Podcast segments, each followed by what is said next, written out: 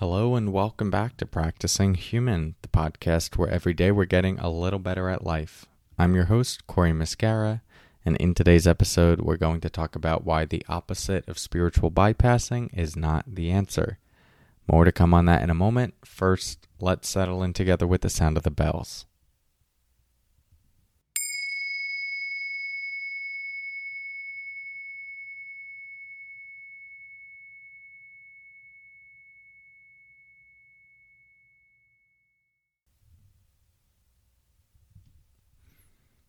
Okay. So, spiritual bypassing, if you've uh, if you're a listener of this podcast, if you've read my book, followed my work, you should be familiar with this term. It was coined by John Welwood uh, to describe this phenomena he was seeing in his meditation communities, where people would embody what could be described as a premature transcendence trying to rise above the raw, messy side of their life before actually doing the work to meet and heal and relax into it to find genuine uh, freedom and surrender. And instead, sort of just adopt an identity of being at peace with all things uh, without actually having that uh, in, in their core and having reorganized their, their being's relationship to the world to actually have that inner freedom. Um, and so this is spiritual bypassing. It's basically trying to skirt around the hard aspects of life instead of making making the practice to move through them and learn about them and understand how to be in better relationship to them. So it would seem then that what we want is the opposite of spiritual bypassing.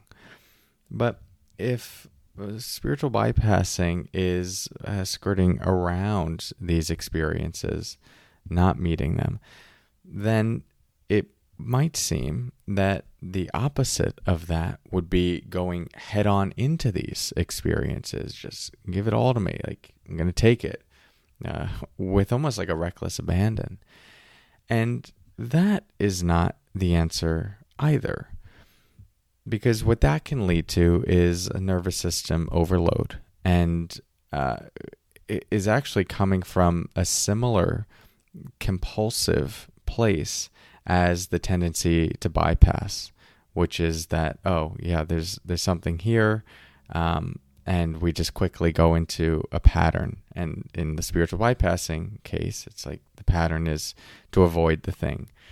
But going into something full on is another form of a, a compulsive pattern, which is like, oh, that's the thing, that's what I need to do, jump right in without actually being attuned. The common denominator here is a lack of attunement and a lack of deep listening to, to what is actually needed to meet this moment skillfully and in alignment with, with where we're at.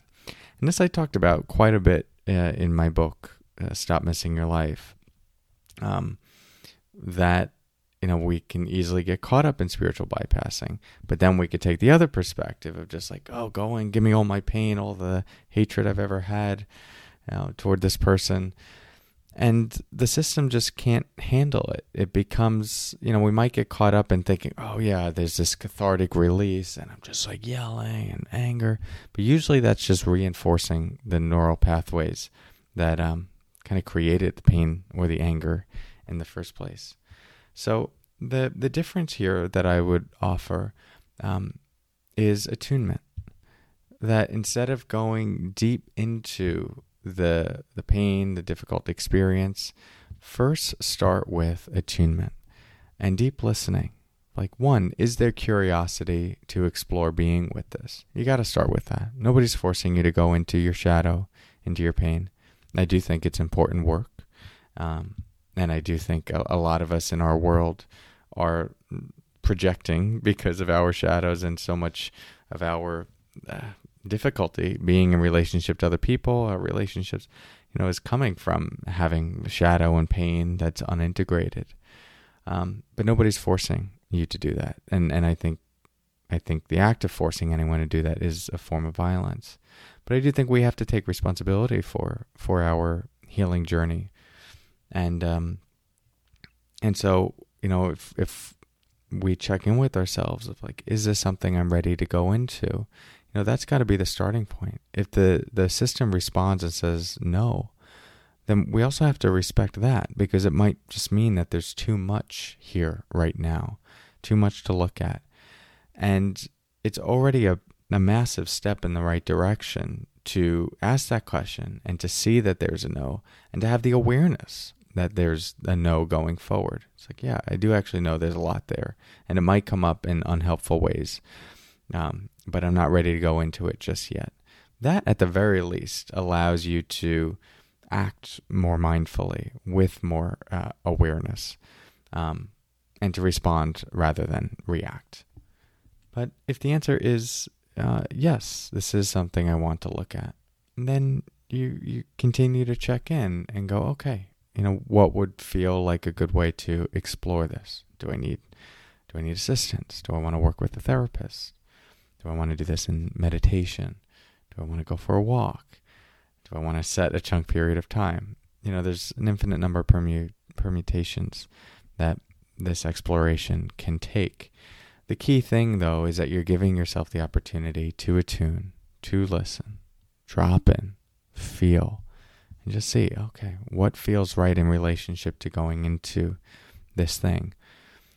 That is going to be foundational to healing, to establishing uh, and remembering that you have boundaries, um, and for you to potentially navigate uh, working with the pain of another person. Uh, you know, maybe in your relationship, or if you are in a healing therapeutic role, your capacity to do that with another person is going to be greatly amplified, if not in direct relationship to your capacity to do that with yourself. So, the main takeaway here is that the opposite of spiritual bypassing is not the answer. The answer is attunement.